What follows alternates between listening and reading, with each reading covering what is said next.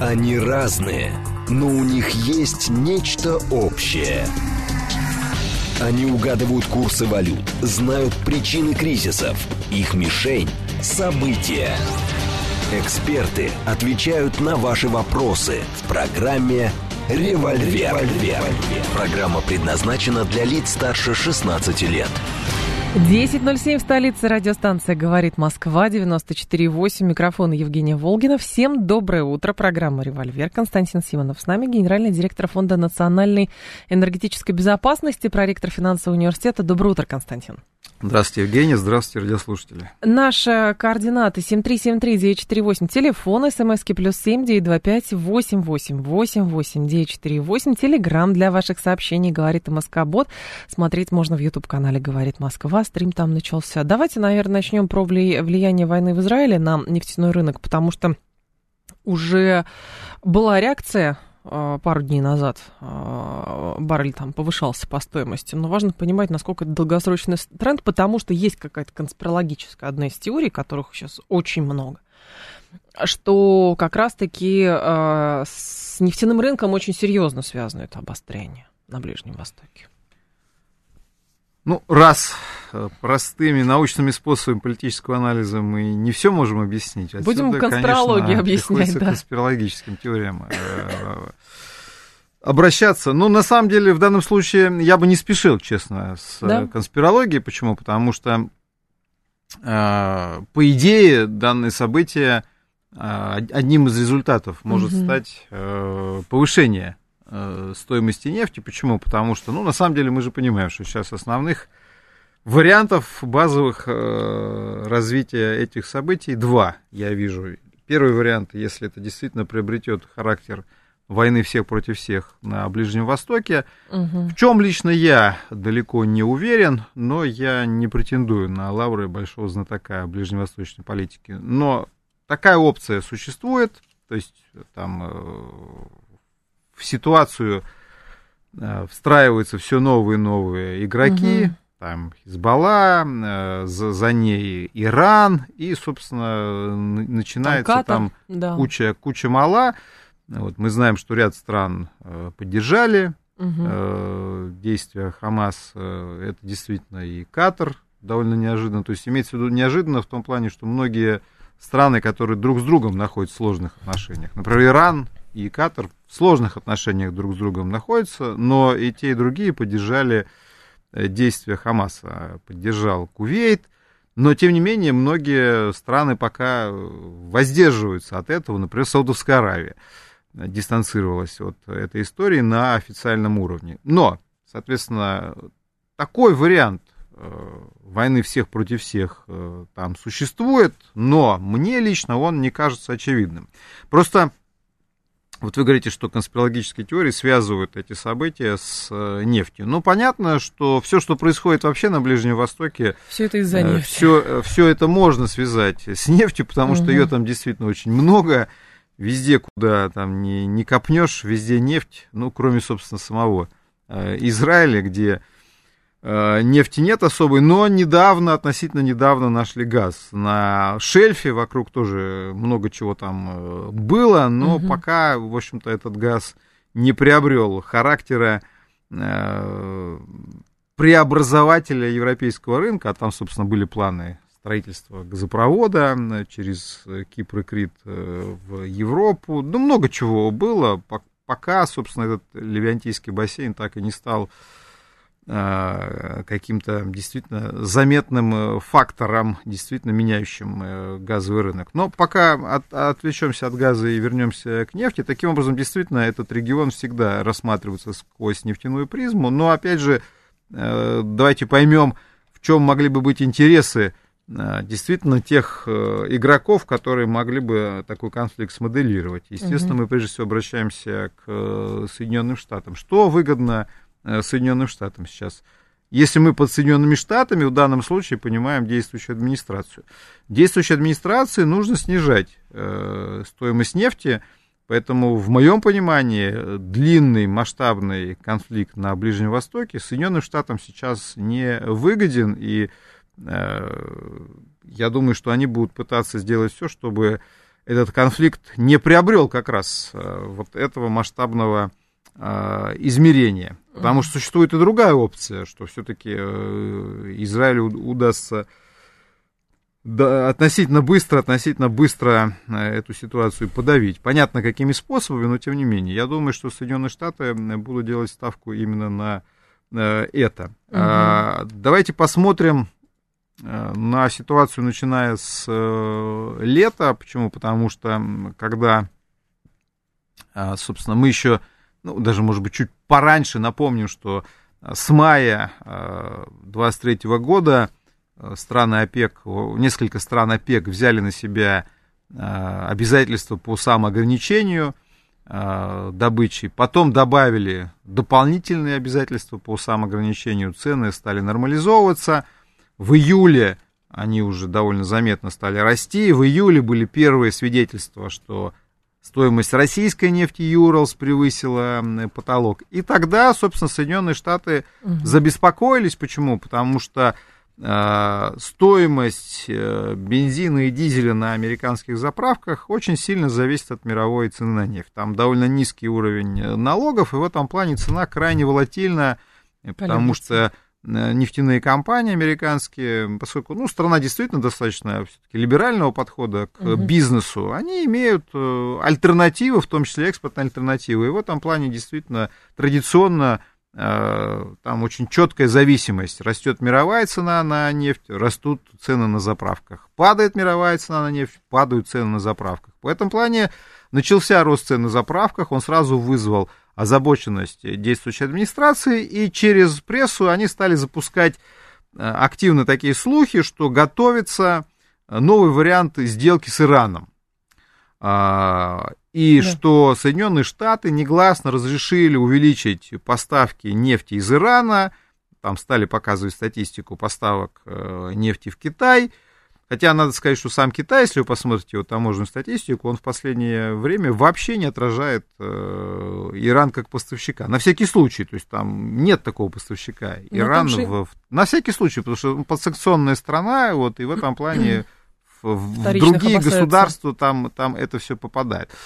Но западные агентства, они угу. же знают все, они самые умные, поэтому, тем не менее, они как бы такие цифры публиковали и говорили о том, что, собственно, все это делается с подачи Соединенных Штатов. Цена несколько упала, потом снова она начала расти, и август-сентябрь провела достаточно в солидном и заметном росте. Так. Это привело к уже совсем такой серьезной озабоченности э, Соединенных Штатов. И э, вот буквально в последней неделе мировая цена до событий угу. субботы, да, то есть я не беру вот понедельник вчерашний и ситуация на, на рынке, но возьмем Э, ситуацию буквально там последние недели чуть больше, цена на нефть вдруг стала довольно заметно падать.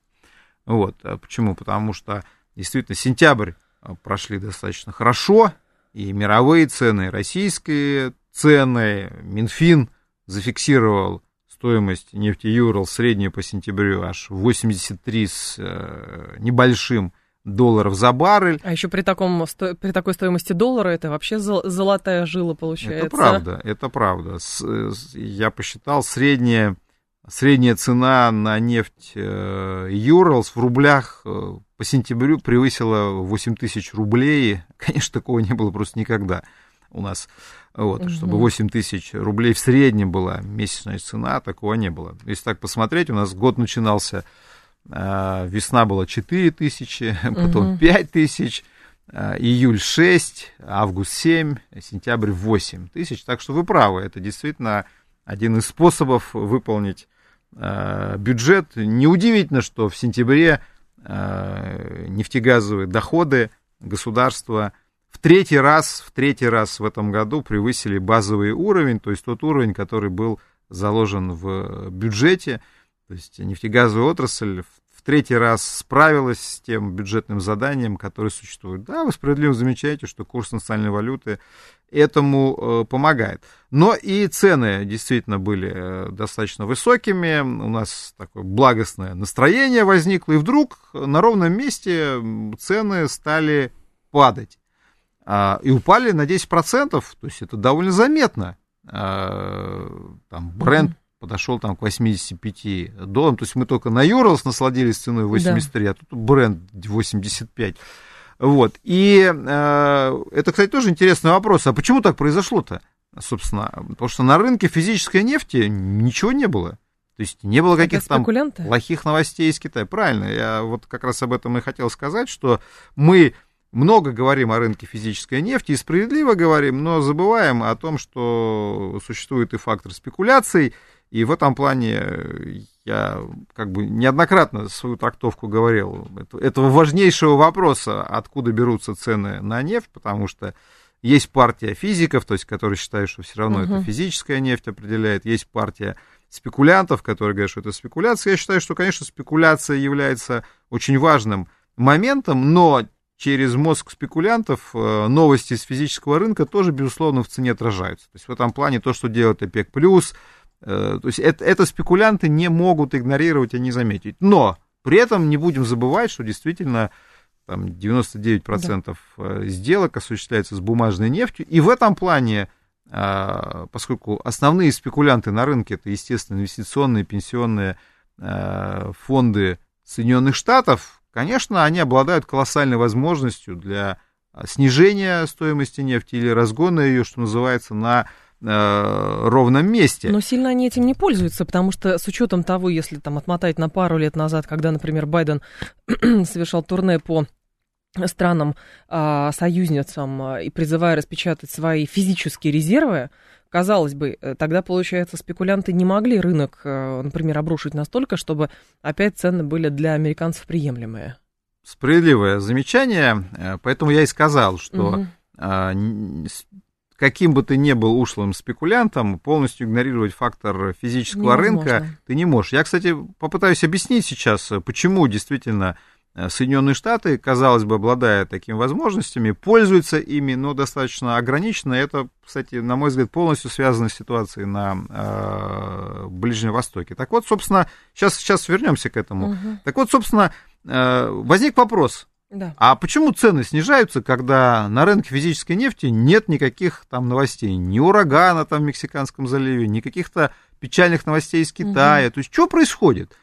А, а поскольку западные аналитики, они всегда вот действуют в таком режиме, что они всегда пытаются рассказать после того, как что-то произошло, почему это произошло, и придумывают какие-то самые там веселые поводы, да, то есть спрашивают там аналитика, из какого-нибудь агентства, почему цена упала? И вот он начинает что-то там говорить, обычно там упали запасы в Соединенных Штатах, там, или вышла статистика какого-то там китайского агентства, вот, или там Барселона проиграла футбольный клуб в воскресенье, или что-то еще, то есть ну, часто это просто нелепые какие-то угу. объяснения. Так вот, собственно, что произошло в этот раз? Какое было объяснение? А, западная пресса вбросила слух что готовится мегаполитическая сделка между Соединенными Штатами, Ираном. но не Ираном, не Ираном okay. уже, а Саудовской Аравией. А готовится сделка э, с Саудовской Аравией.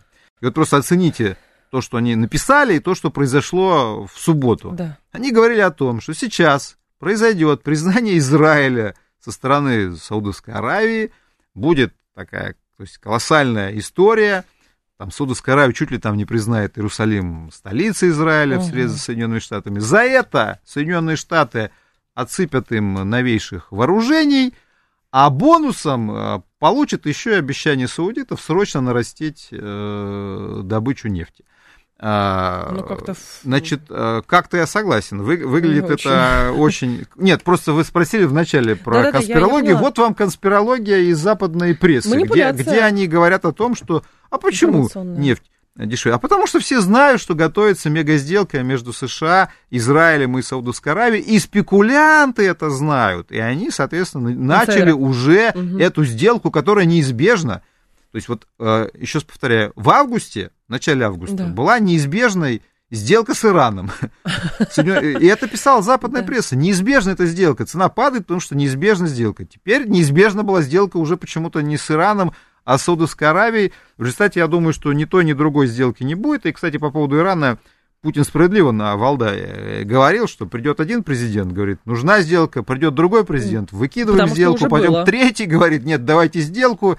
И потом тот же самый третий президент, которому в августе сделка была нужна, сейчас она, получается, не нужна, потому что Иран поддержал Хамас, и вроде бы Иран снова надо наказывать, получается. Угу.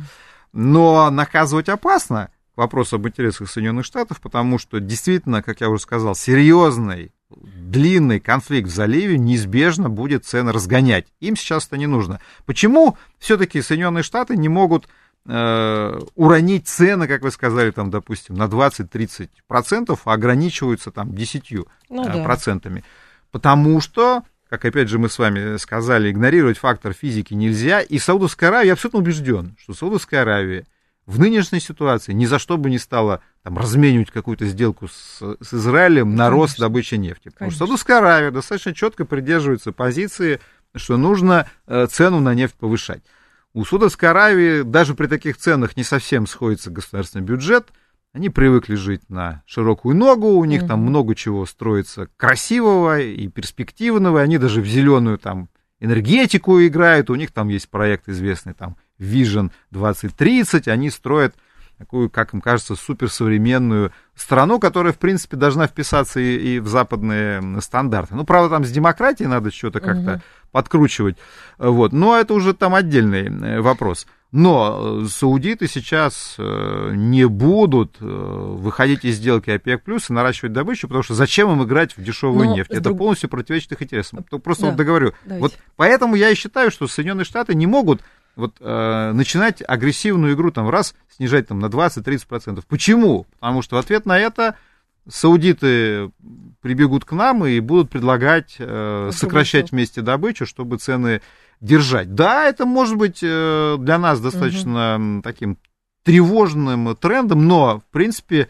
при необходимости на это э, придется пойти. То есть в этом плане э, есть чем ответить на вот такого рода спекулятивные действия. Не говоря уже о том, что, собственно, крупнейшими все равно игроками на мировом рынке все равно являются американские компании, не будем это забывать. То есть в Америке тоже сложная структура, и если Одни угу. зарабатывают на дешевой нефти, то другие зарабатывают на дорогой. И, и это тоже, между прочим, э, какая самая дорогая все равно компания Соединенных Штатов? ExxonMobil, то есть, несмотря на, на их борьбу, ну да, они борются, но чаще, чаще всего ExxonMobil э, оказывается шустрее. Но да, борьба это действительно отражается там и Apple, и, другие современные, как кажется, компании, хотя нефть это тоже, на мой взгляд, довольно современно, но не будем удаляться. Таким образом, э, вот мы видим достаточно такую непростую ситуацию, где просто я как раз не вижу сейчас у действующей администрации Соединенных Штатов большого интереса в том, чтобы этот конфликт приобрел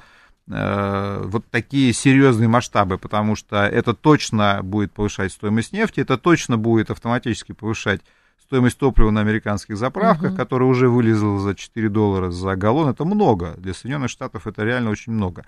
Э, и, собственно, это, кстати, будет и в политическом плане напоминать о том, что Байден, э, обещая там тоже какие-то вот... Ведь, ведь эти же истории про большие сделки, они же имели как бы политический такой флер, то есть угу. в том плане, что Байден миротворец, он там совершает политические сделки одну за другой, и вдруг все, все летит в тартарары, так потому, что все забыли что, уже. Да. А? Все забыли, потому что уже что было. Как это называется? Политическая обстановка поменялась. Ну да, но как бы в такой обстановке позиционировать себя как крупного миротворца уж точно не, Мне... не получится. И тут же вылезет тот же, например, Трамп, который Конечно. скажет, да я бы там легко, да а я вот уже пытался, это. да, и я бы все уже там сделал, и вот этот, значит, сонный Джо все опять провалил. Мне кажется, еще здесь немаловажный фактор, а, который указывает на то, что страны залива и вообще страны Ближнего Востока каким-то образом, как бы они по-разному не относились к Израилю, но не будут, например, вестись на какие-то провокации или допускать а, серьезной большой войны, потому что как бы самому Израилю не хотелось бы, ну, простите, ударить по Ирану, а прекрасно понимаем, это уязвимые места, это логистика.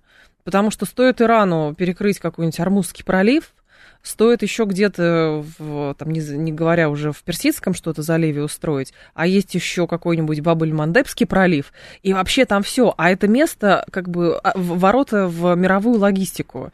И тогда все схлопнется, если будет огромная война на Ближнем Востоке. Я думаю, что все это прекрасно понимают. Вы абсолютно правильно говорите. Действительно, Армузский пролив – это ключевая нефтяная артерия, через которую, собственно, вся, фактически вся, практически вся нефть залива идет. Там есть альтернативные маршруты с выходом, собственно, на Красное море, но действительно... Это самый основ... ходовой, в да. Основном, в основном все идет через Армуз. Я даже не беру здесь еще и фактор того же катарского СПГ, который тоже идет угу. через Армуз. Армузский пролив действительно легко перекрывается Ираном, он легко простреливается его артиллерией, и в этом плане действительно, если допустить какие-то удары там по, по Тегерану, не дай бог, то понятно, к чему это все приведет. То есть я об этом сказал, причем, что да. хаос на Ближнем Востоке э, совершенно невыгоден сейчас э, Соединенным Штатам. Для Байдена это будет вот, ну, коллективного Байдена, это будет настоящей электоральной катастрофой. То есть вот сейчас угу. предположить, что эта война затянется,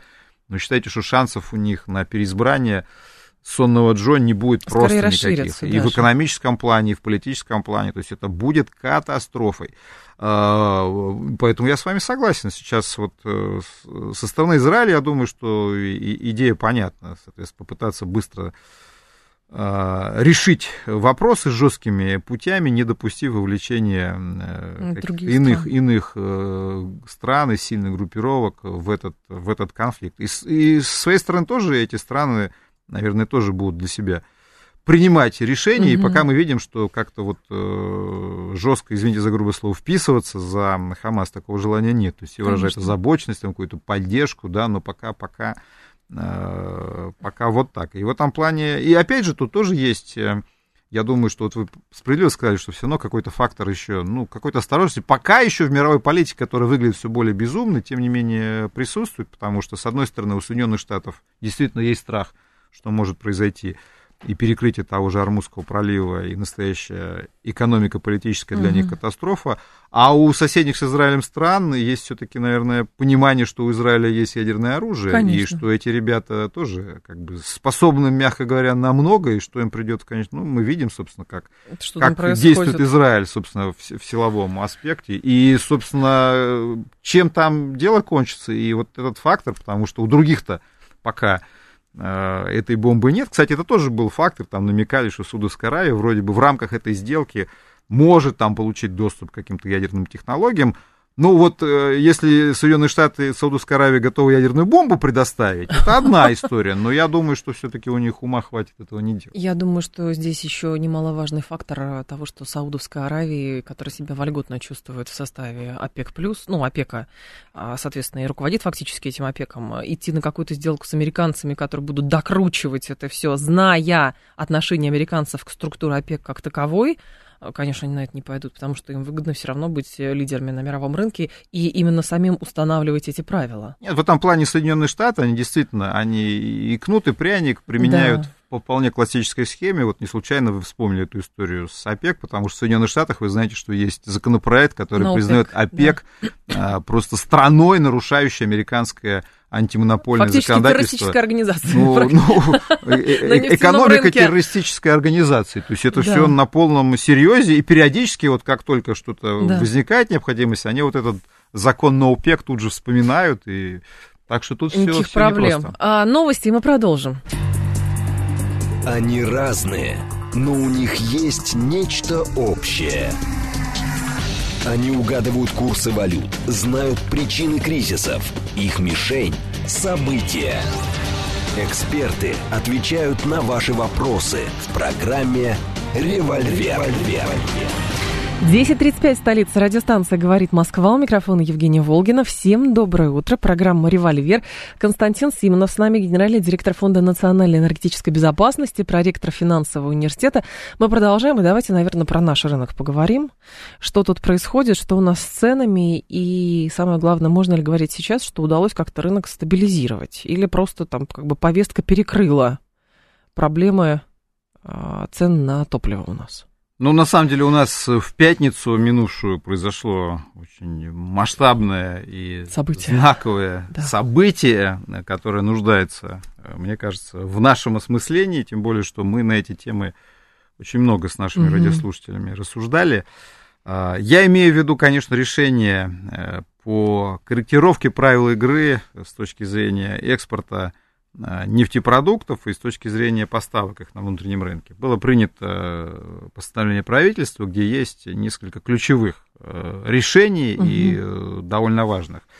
Во-первых, опять произошла корректировка демпфера, и показатель демпфера вернулся к условной единице. Ну, имеется в виду, что с 1 сентября была введена формулу был введен в формулу коэффициент 0,5 поправочно, иными словами, выплаты демпфера уполовинивались. Угу. Напомню, что демпферные выплаты – это выплаты со стороны государства производителям нефтепродуктов, которые являются платой за отказ экспортеров э, продавать все на экспортных рынках и согласиться за этот демпфер оставить часть продукции – на внутреннем рынке. Я говорил об этом, но еще раз подчеркну, что совершенно неправильно, как многие думают, воспринимать демпфер чуть ли не как там, а, знаете, это какой-то бонус для а, нефтяников, что вот жирные коты получили, от, получают от государства еще там, миску сметаны, это вот наши угу. денежки, которые в виде демпфера туда уплывают. Значит, э, неправильно это понимать. Почему? Потому что, э, во-первых, Налоговая политика государства заключается в том, чтобы вообще отказаться от экспортных пошлин и перенести всю нагрузку на добычу. Такая философия означает, что государство взимает налоги со всей добываемой нефти, потому что раньше оно взимало в основном деньги с экспортируемой нефти. Да. Это выгодно государству. Но когда государство берет деньги с добычи, дальше оно говорит, все, дорогой нефтяник, мы тебя обложили, карманы у тебя вы, вывернули, дальше решай сам ну, это, собственно, в чем-то справедливость. Налоги взял с добычи, Конечно. дальше нефтяник решает сам. Он берет, смотрит, сколько стоит дизель на внешнем рынке и сколько стоит на внутреннем рынке. И тут ему говорят, нет, подожди. И тут он нет. Сначала он понимает, что дизель на внешнем рынке, вот в ситуации, да, например, дороже. до введения ограничений, стоит там на 25 тысяч э, дороже с тонны. И, конечно, он думает, елки-палки, это при всех существующих ограничениях, да. при том, что запрещен наш дизель в Европе. Но он знает, что есть Турция, э, где с удовольствием этот дизель возьмут, смешают, продадут в ту же Европу, где ценник угу. растет астрономическими темпами. То есть он все, он, они считать умеют, это и, их бизнес. Дальше действительно, но просто я, я сейчас завершу с демпфером. Еще один момент важный заключается в том, что Э, демпфер, то есть, во-первых, еще раз повторяю, здесь компенсация выглядела как понимание государством, что налоги-то они взяли с добычи, а дальше альтернативу предоставили. Альтернатива действительно может быть в пользу экспорта, и дальше, как вы правильно сказали, нефтяник говорит, подожди, подожди, а что же будет с нашим внутренним рынком? Он сказал, так вы с меня взяли налоги здесь, что сами сказали, выбирай. Должен? Теперь, да. значит, оказывается, еще такие ограничения, давайте все-таки найдем какую-то формулу справедливости. Вот, собственно, демпфер так и возник. Но есть еще один момент. Государство все-таки тут тоже допустила хитрость. И Демпфер закольцевала с НДПИ. НДПИ это как раз налог на добычу. Угу. Он так называется. Налог на добычу полезных ископаемых, собственно, НДПИ. И э, если, то есть на самом деле значительная часть Демпфера берется из НДПИ. То есть, когда государству нужно заплатить НДПИ, ой, прошу прощения, демпфер, он автоматически увеличивает НДПИ, вот, и с нефтяникам возвращает. Но для крупных нефтяников в этом есть выгода, потому что НДПИ платят все, а демпфер получают те, только у кого есть крупная переработка, у кого есть обязательства по поставкам на внутренний рынок. Вы можете быть относительно там, мелкой средней компанией, у вас не будет своей переработки, у вас не будет обязательств перед э, внутренним рынком.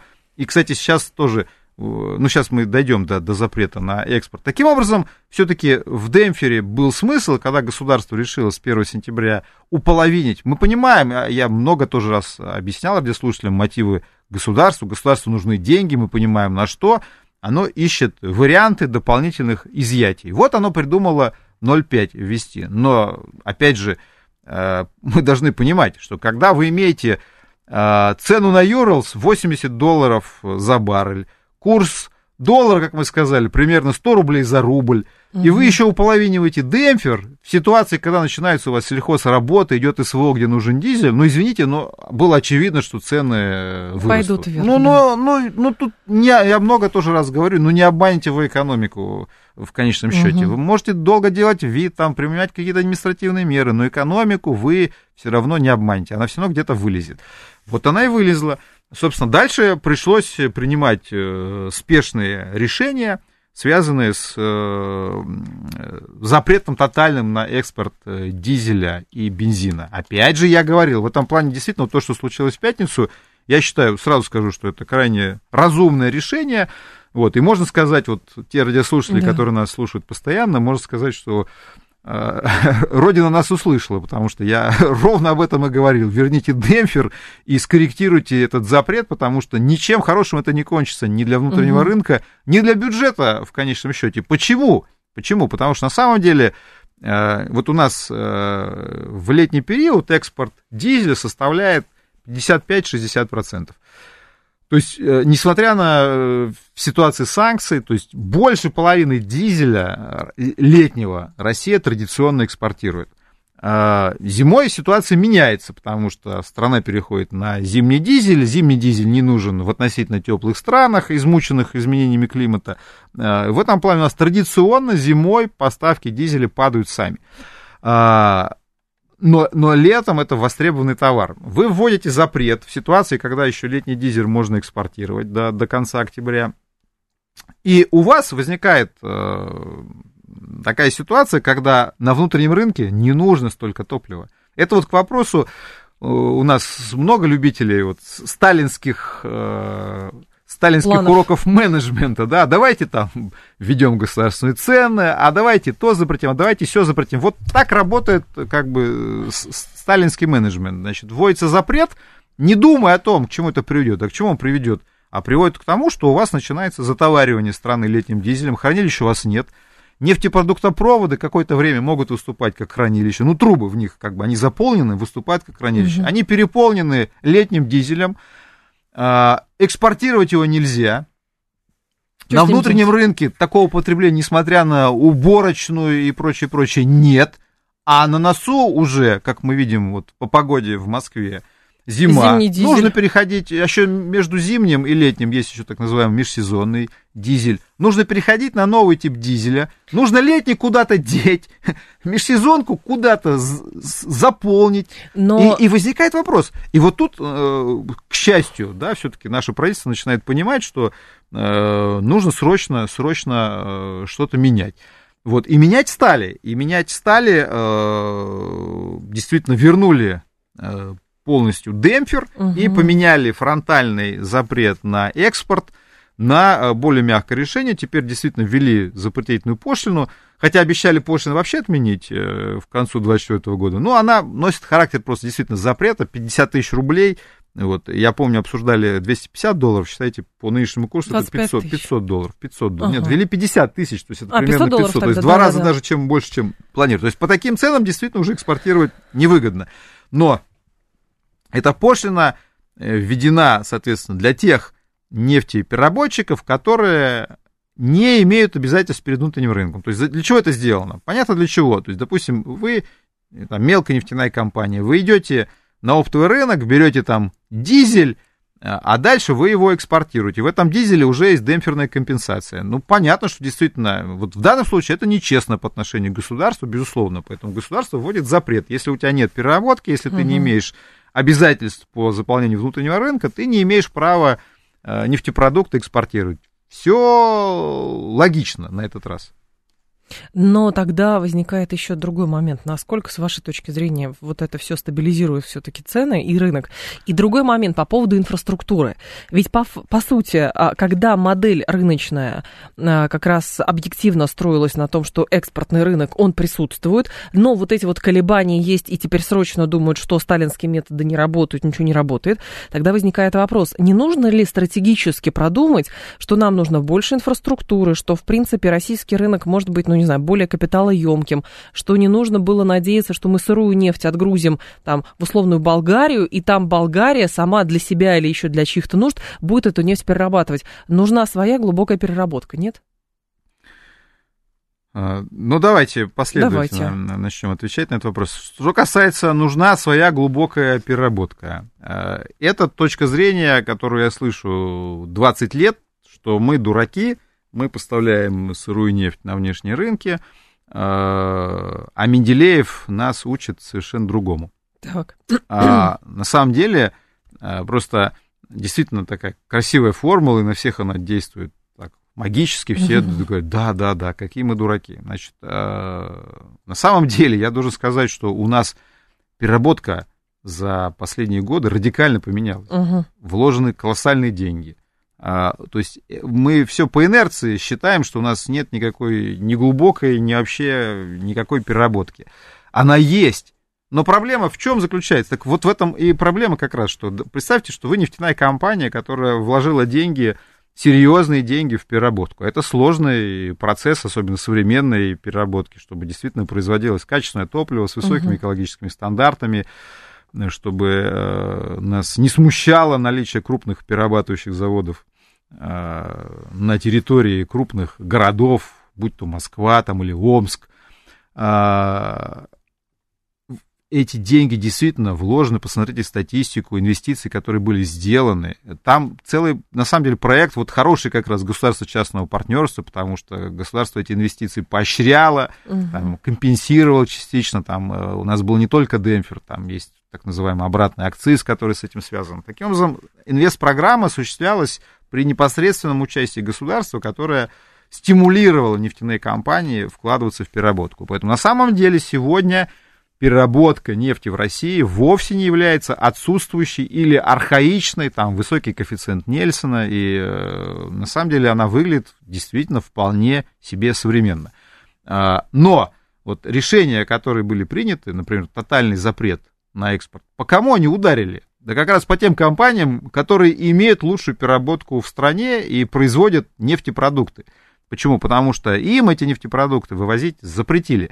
Э, в этом плане, на самом деле, с точки зрения инфраструктуры, э, и, кстати, дизель мы производили. Почему дизель? Э, так много производится дизеля в стране. Потому что как раз производили дизель для того, чтобы поставлять его на европейский рынок. Угу. Почему раньше не поставляли дизель? Потому что на самом деле ведь тоже надо понимать, что вопрос, какой товар нужен покупателю. Европе долгое время нужна была сырая нефть, потому что у нее была своя мощная нефтепереработка. Потом она эту нефтепереработку начала потихоньку резать, считая ее там неправильной, ненужной, грязной, проще, неэкологичной, да. архаичной, э, и с удовольствием стала лупить по своей нефтепереработке. Мы-то как раз сориентировались, мы осознали, что там возникнет спрос на дизель, вложили деньги в производство дизеля под европейский рынок. И, кстати, несмотря на санкции, еще раз повторю, эта система работает, потому что в Европа все равно, Европа все равно потребляет российский дизель, э, как бы э, он не маскировался там под турецкий, марокканский э, или еще какой-то. А, то есть все это сделано. И угу. логистика есть. И даже в период СВО и санкций эта логистика перестроена. Да, если раньше везли дизель там условно в Роттердам то сейчас везем в турецкие порты, но он, он там продается. То есть, то есть это все сделано. Сбыт и в этом плане да. я, я считаю, что здесь, понимаете, вот можете сказать, а давайте еще хранилище, например, построим для летнего дизеля. Но опять же, зачем они нужны в ситуации, Конечно. когда вы способны э, этот рынок отрегулировать? Еще раз повторю, да, рост цен, очевидно, он был. Я считаю, что он, э, его невозможно э, было сдержать. Да, в итоге, поскольку конфликт вышел такой серьезный, подключились аграрии, я прекрасно знаю мнение радиослушателей и э, вступал с ними в диалог и знаю, что они там возмущенно писали угу. и говорили, и отмечали, что да, рост цен есть. Принято было вот такое решение жесткое. Просто запретили экспорт. Цена упала в опте сильно, в рознице не сильно, но упала. Да. По крайней мере, Росстат фиксирует действительно снижение цен в подавляющем числе субъектов федерации. Э, дальше э, эта история не могла продолжаться. То есть дальше, на самом деле, я уже сказал, почему.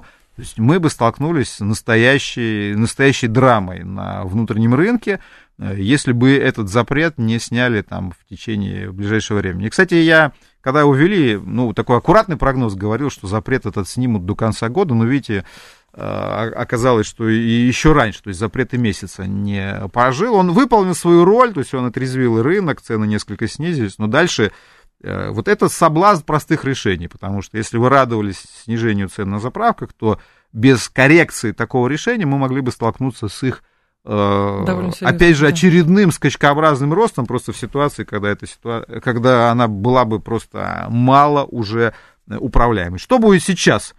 Ну, очевидно, что снижение цен э, на заправках не будет, я не собираюсь э, обманывать радиослушателей. Не, не, не, я сразу говорил, не ждите какого-то там астрономического снижения цен в рознице, даже несмотря на эти запреты. Объяснил почему, повторил почему. Вот, поэтому, но я думаю, что сейчас тоже нефтяники как бы понимают, что э, от них все-таки ждут некого, некого, э, некого выполнения социальной нагрузки. Помните, было совещание недавно Путина с э, Новаком, где угу. Путин как раз сказал, что мы понимаем, что эта отрасль является курицей, несущей золотые яйца, и мы должны подумать, как эту курицу, как ей голову не отрезать вот в контексте изъятий, и тогда и заговорили публично о том, что демпфер могут вернуть. И, кстати, вот здесь я даже немножко удивлен, что вернули до единицы. Приятно удивлен, почему? Потому что я считаю, что э, правительство, ну, на мой взгляд, это признание ошибочности вот этого решения по введению коэффициента 0,5. И хорошо, что правительство у нас умеет свои ошибки признавать, потому что упрямство здесь было бы гораздо хуже. А я напомню, что вот этот коэффициент ввели аж специально до конца 26 года, то есть Минфин э, как бы пытался зафиксировать, угу. что больше к этой теме не возвращаться. Вот видите, есть решение президента до конца 26 года. И хорошо, что сейчас вернулись к этой теме, оперативно эту ситуацию э, разрешили. Вот. Но, но э, то есть еще раз хочу сказать, что нефтяники понимают, что сейчас рост цен просто опасен, когда все-таки приняты решения они нельзя сказать, что, сказать, вот нефтяники выиграли. Они не выиграли, потому что сейчас вот эта регуляторная ситуация, она хуже все равно, чем была летом 23 угу. года. Но другое дело, что да, что некоторые жесткие решения, да, они были пересмотрены. Нефтяники понимают, что сейчас от них ждут, там, что они там, в основном таком в ручном режиме будут сдерживать э, рост цен, и цены сейчас будут э, оставаться на том уровне, как это зафиксировано, даже был вброс, что правительство настойчиво рекомендует нефтяным компаниям держать цены на уровне 21 сентября. Э, я думаю, что это будет. Э, вот, нефтяник, еще раз повторяю, все это понимает, но это, это будет определенным таким искусственным, конечно, сдерживанием, поэтому сейчас цена расти не будет, рассчитывать на снижение цен не стоит. Вот, э, в 2024 году, прямо скажем, цены продолжат свой рост, но я думаю, что задача будет, чтобы этот рост Э, Не находился в пределах общего уровня инфляции. Вот недавно э, глава Центрального банка Набиулина клятвенно обещала, что инфляция у нас выйдет на таргетированный уровень в 4%. Я не слишком э, в это верю. Угу. Ну, правда, выйдет-то выйдет, а вопрос в каком году. Ну, в общем, короче говоря, вот идея такая, что сейчас цены встали, нападение новое не рассчитывайте, давайте честно это скажем. Э, в 2024 году, надеюсь, что они останутся вот в ценовом потолке, верхняя часть которого определяется общим уровнем инфляции в стране. Зачем нам тройственный газовый союз? который вот заработал, по-моему, на днях. А, Россия, Казахстан, Теперь о газе. Несколько, да. несколько минут о, о, о газе. Но действительно, давайте перенесемся вот в ситуацию поставок в Центральную Азию и, э, может быть, анонсируем, анонсируем предстоящий визит э, Путина в Китай, который, энергетические итоги которого наверняка мы в одной из наших с вами угу. передач обсудим. Э, почему я с Китаем да. это связал? Потому что понятно, что было бы здорово, если бы во время поездки Путина в Пекин, который ожидается в октябре, собственно, саммит «Один пояс, один путь», был бы подписан наш долгожданный контракт с Китаем э, по силе Сибири-2. Угу. Вот. Э, мне лично кажется, что на этот раз он подписан не будет, э, потому что на самом деле продолжаются, продолжаются очень непростые, непростые переговоры Китайцы по его хотят, условиям. Чтобы мы за свой счет построили все. Вопрос не в этом, вопрос в том, э, какая все-таки будет итоговая формула цены, потому что Китай понимает, что у нас сейчас заперто более 100 миллиардов кубов газа внутри страны. Заперто имеется в виду, что из-за санкций угу. Европы мы не можем их поставлять на европейский рынок, а альтернатив у нас э, логистически нет. Э, и, в общем-то, это, это понятно. И, собственно, «Сила Сибири-2» в чем, собственно, его принципиальное отличие от силы Сибири-1? Сила Сибири-1 идет в Китай с новой ресурсной базы, а сила Сибири-2 идет из зоны ЕСГ, единой системы газоснабжения, то есть это старые месторождения, ну как старые, короче, уже функционирующие, правильно сказать, месторождения. Некоторые из них и старые, в Надымпуртазе они довольно старые уже. То есть мы как раз можем в Китай отправить, напомню, что контракт э, рассчитан на 50 миллиардов кубов, отправить как раз вот э, половину из, ну, чуть-чуть меньше половины из тех запертых объемов, которые у нас в стране образовались. Но угу. я все-таки э, жду, что этот контракт будет подписан в следующем году. А, это означает, что пока эта тема откладывается, и нам нужно пристраивать этот газ оперативно, туда, куда мы можем оперативно это сделать. Вот тут и кроется ответ на ваш вопрос, зачем нам тройственный газовый союз. Смотрите, э, есть Узбекистан, где э, по экологическим причинам радикально поменялся климат. Это связано не с глобальным потеплением, потому что потепления как раз там нет, а есть дикие холода зимой, где температура стала опускаться ниже 20 градусов Цельсия, что для Узбекистана, мягко говоря, нетипично. Причина, понятна, это Аральское море, которое высохло и которое на самом деле э, было, так, было таким естественным обогревателем в зимний угу. период, климат радикально поменялся. В Узбекистане э, резкий спрос на газ зимой. Узбекистан это в своей газовой стратегии не закладывал. Наоборот, он с удовольствием подписался на поставки газа в тот же Китай. Почему да. я про Китай и вспомнил в том числе?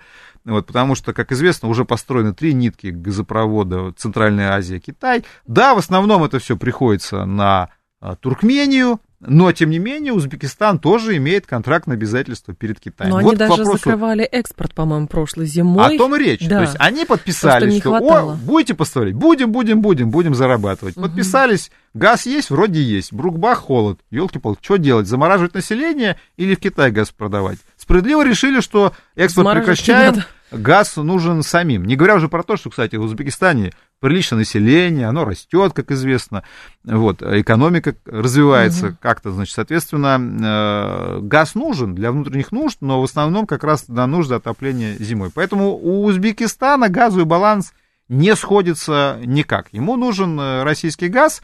И, кстати, вот э, там еще и Казахстан готов российский газ тоже потреблять, потому что тоже, на самом деле, они, с одной стороны, готовы поставлять газ в Китай, с другой стороны, опять же, холодно, и, и газ нужен на внутреннем рынке. Таким образом, еще плюс какой? Э, вот как меняется все-таки газовый мир – Э, в советское время ведь первые такие крупные газопроводы строили, наоборот, из, из э, Центральной Азии, ну тогда ее называли Средняя Азия, и система так называется, Средняя Азия-центр. То есть из Средней Азии газопроводы строились э, в Российскую Республику, собственно, в том числе из Узбекистана. Поэтому там были трубы, причем трубы достаточно серьезного объема, там на десятки миллиардов система была рассчитана. И, собственно, была возможность оперативно их отремонтировать, там компрессорки э, подлатать и запустить, как говорится, в реверсном режиме, то есть в обратную сторону. То есть если раньше в советское время газ шел из Центральной Азии в Россию, да, кстати, и в постсоветское время тоже долго mm-hmm. мы приобретали там газ, то теперь эту трубу развернули, и оперативно, получается, есть возможность большие объемы прокачивать туда. Но пока контракт первый у нас с Узбекистаном уже на 2,8 миллиардов кубов в год, ну да, можно сказать, что объемы небольшие, но там говорится о том, что до 10 миллиардов можно действительно достаточно оперативно все это довести, спрос есть, э, транспорт есть, то есть в этом плане тут не нужно эту, как Сила Сибири-2, там, строить масштабную трубу несколько лет. Она уже есть, собственно, поэтому оперативно «Газпром» все эти работы сделал. Ну и, как вы знаете, собственно, вот 7 э, октября поставки газа в Узбекистан через Казахстан, как транзитную страну, начались. Это была программа «Револьвер». Константин Симонов был с нами, генеральный директор Фонда национальной энергетической безопасности, проректор финансового университета. Константин, спасибо, ждем снова. До новых встреч. Далее у нас новости. В два часа я к вам вернусь.